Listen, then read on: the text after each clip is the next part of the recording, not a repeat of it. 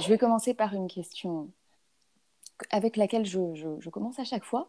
Oui. Euh, est-ce que tu veux bien nous dire ton âge? Ouh là là Bon, 64.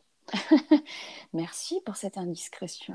Première vraie question, un peu plus, un peu plus euh, engageante. C'est quoi pour toi une vocation?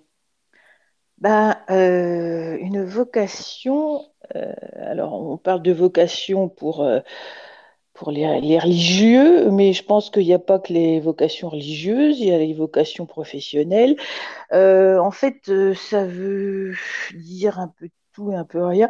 Pour moi, une vocation, c'est un peu comme tomber amoureux de quelque chose, euh, vraiment amoureux, c'est un engagement mais tu peux avoir la vocation à un moment donné. Est-ce que ça dure jusqu'à la fin des temps? Pas forcément. Euh, moi, personnellement, je suis pas sûre d'avoir eu spécialement de vocation. J'allais te poser la question, justement, est-ce que tu as ressenti dans, ta vie euh, des, vocations, soit une vocation professionnelle, soit une vocation artistique?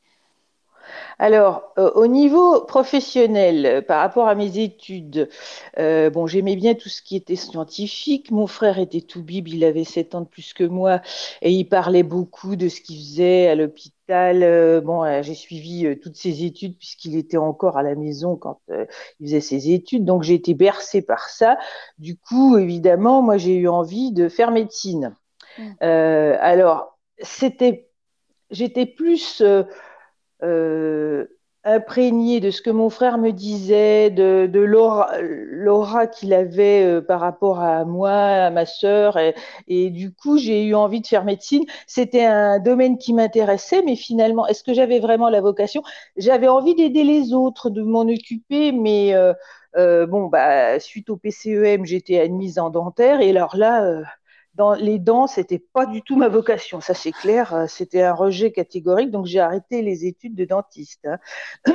Mais euh, la vocation, euh, euh, donc professionnellement parlant, euh, j'avais envie d'être tout bib sans très bien savoir ce que c'était derrière. Mm. Je pense que quand tu as vraiment la vocation, quoi qu'il arrive derrière, euh, avec tous les aléas, les déceptions que tu peux rencontrer dans tout ce que tu, ce soit religieux, professionnel, eh ben tu t'accroches quand même, quoi. Tu restes, voilà. Et en fin de compte, je me suis rendu compte que d'être médecin, ça aurait pas été forcément pour moi. Voilà.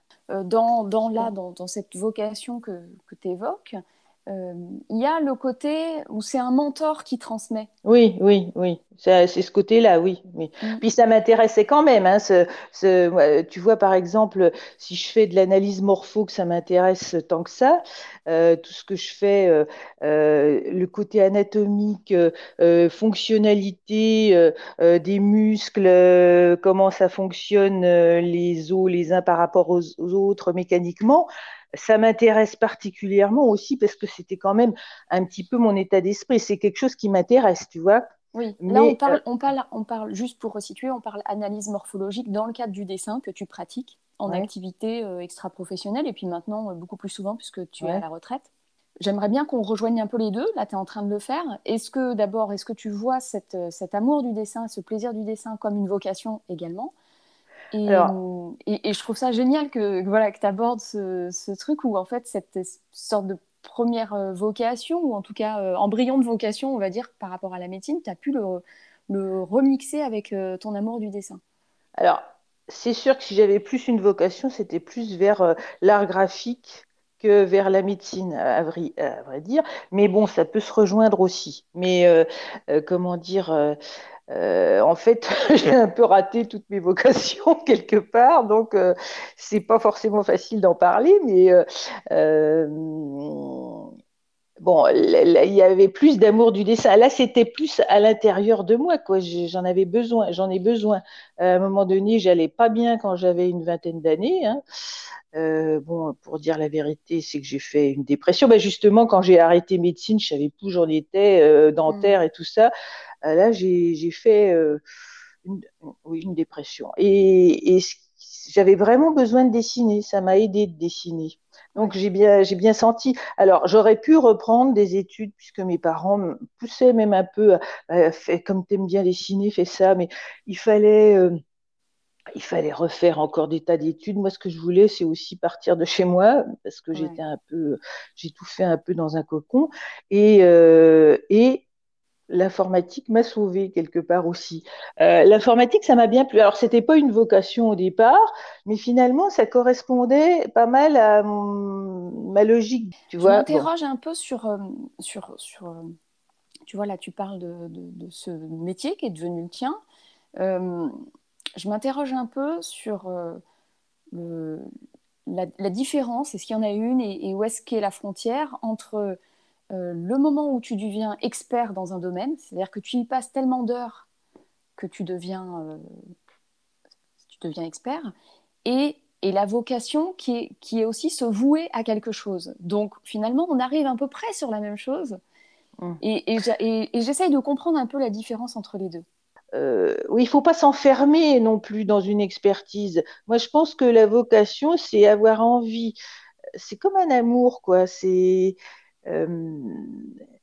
après, tu, il faut renouveler, la, comme on dit, il faut renouveler les braises. Euh, donc, euh, euh, faut pas rentrer dans, trop dans le train-train. Et attention, l'expertise, euh, si tu rentres complètement, vraiment pointu sur un sujet, mais ça, à la fin, tu on peut plus. Enfin, moi, j'en sais rien, mais enfin, c'est pas mon truc, ça. Je mm. suis pas sûre que ce soit ça la vocation. Après, pas ça. Non, moi je pense pas. La vocation, c'est un peu comme, euh, je pense, comme euh, un engagement, enfin pas amoureux, mais oui, d'amour, quoi. C'est de l'amour, quoi. En gros, vocation, amour, c'est un peu, c'est ça. Hein alors moi, c'est là où aussi ça m'interroge par rapport à ce que tu dis de se tomber, tomber amoureux, c'est que bah, voilà, il y en a qui disent l'amour dure que trois ans. Euh. Est-ce que dans ta vocation, euh, il n'y a, pas ce risque-là? C'est-à-dire à un moment de, la perte? Ouais, c'est un peu comme un mariage. Un peu, enfin, euh, tu, ça peut pas être comme, oui, les trois premières années, mais c'est l'amour. De toute façon, il y a 36 000 sortes d'amour, hein, parce que c'est vrai qu'il y a l'amour du couple, mais il n'y a pas que ça. L'amour enfant, parent, il y a l'amitié. Enfin, c'est sorte de façon d'être, euh, d'aimer aussi. Hein. Et je pense que la vocation, euh, oui, tu peux la perdre. Enfin, euh, tu peux la perdre. Peut-être aussi à cause de l'environnement. Euh, mm. tu es déçu. Il y a, je pense qu'il y a beaucoup de déceptions aussi. Il faut s'accrocher et puis à un moment donné, bah, tu, tu peux décrocher aussi. Hein. pour ça, ça, ça, rejoint pas mal l'histoire de l'amour. Hein. Ouais. Et l'amour, c'est quelque chose à, deux. on est deux, hein. on est deux pour danser le tango. Euh, là, on tombe en amour euh, d'une d'une entité qui n'est pas un être vivant. Mmh. Euh, comment est-ce qu'on sait si en face la vocation nous aime? Ah bah, écoute, c'est comme toujours, hein, on n'en sait, sait, rien, c'est à l'usure, c'est à l'usure. Hein on peut, on, on, sait rien, tu sais, tout, tout, peut nous arriver, on sait rien en fait. on sait rien.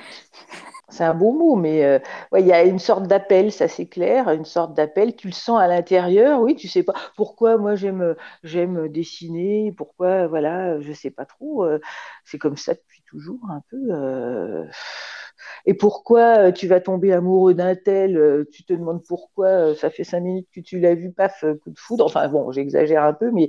Mais oui. Bah, c'est vrai. Bon, il y a les phéromones, il y a tout un tas de trucs, il faut pas trop réfléchir, le pourquoi du comment, parce que tu, vas finir dans la chimie et après, c'est plus du tout poétique. Hein. Ah, mais c'est. Non, c'est génial. Et ça serait super de savoir si quand tu, quand tu rentres enfin, quand tu es en contact avec ta vocation, ça déclenche euh, chimiquement des choses. Ah mais c'est ah, mais c'est pour moi c'est évident c'est c'est bah, ou, c'est l'inverse enfin je sais pas euh, oui il y, a sûrement de la chimie derrière ah oui ça c'est sûr oui.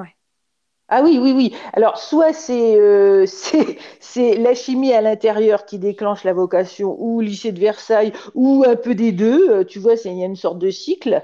Mais euh, c'est, oui, je pense. Ah oui, oui. Mm. Pourquoi est-ce qu'il y en a Attends, pourquoi certains sont plus attirés par par le chant ou par ou par la course à pied? Enfin, tu vois, c'est il y en a qui aiment le danger, pas d'autres. Tout est un petit peu. Mais ouais, la, vocation, c'est un peu comme l'amour. Enfin, c'est, je pense En fait, tu l'essayes et ça déclenche quelque chose en toi. Et ce, oui, sans doute. Du coup, cette, euh, ce, sentiment de, de délice qui fait que tu recommences. Oui, oui, tu, tu lâches pas.